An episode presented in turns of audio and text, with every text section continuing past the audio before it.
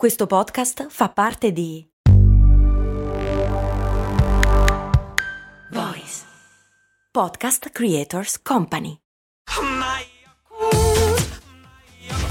Se a volte ti senti così, ti serve la formula dell'equilibrio.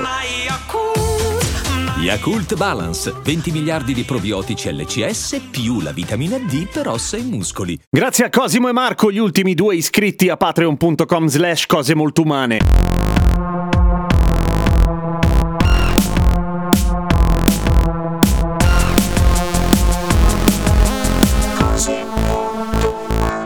Il patron Edo mi aveva chiesto come funziona il Bluetooth. Beh, col telefono. Sei un cretino, Gem. Sì, lo so. Il Bluetooth è uno standard di comunicazione a breve raggio, a corto raggio, wireless ovviamente senza cavo, che trasmette fra i 2,402 GHz e i 2,48 GHz. Non è assolutamente nuovo. Il primo Bluetooth è del 94, ma prende il nome Bluetooth nel 97. Adesso capiamo da chi e perché. E soprattutto capiamo perché è un sistema così così di successo dal momento che il wireless non è affatto una cosa nuova né rara. Dicevo, il nome Bluetooth glielo dà il signor Jim Kardak che lavorava alla Intel nel 97 perché? Eh, perché stava leggendo un eh, libro sui vichinghi e Bluetooth, ovvero Dente Blu, era il soprannome di Harald Bluetooth, o meglio Harald Blötend, ovvero il re Harald, che fu quello che unì le tribù danesi che parlavano tutte lingue diverse in un unico prodotto e e quindi,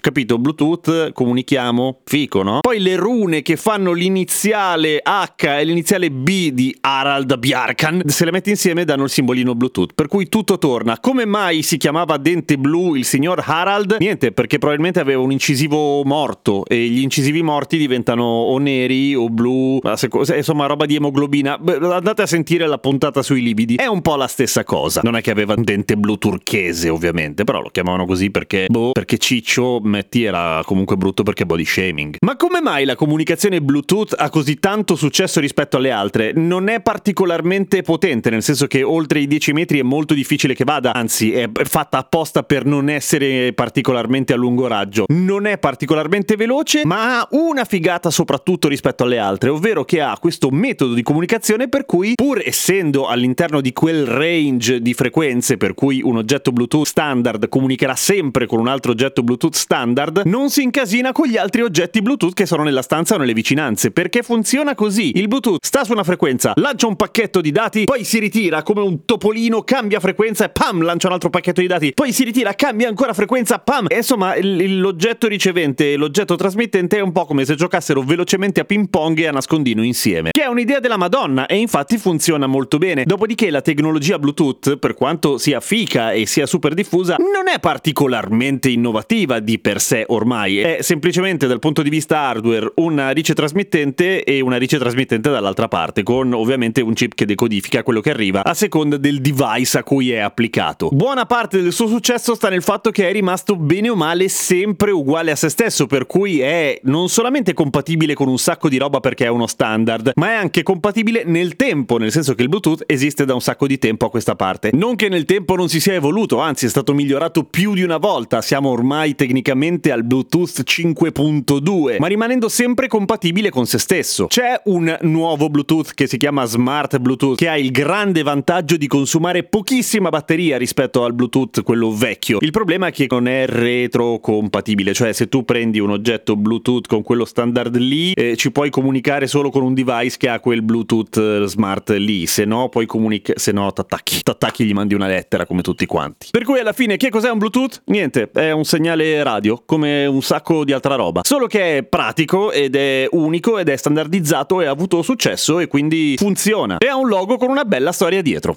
A domani con cose molto umane.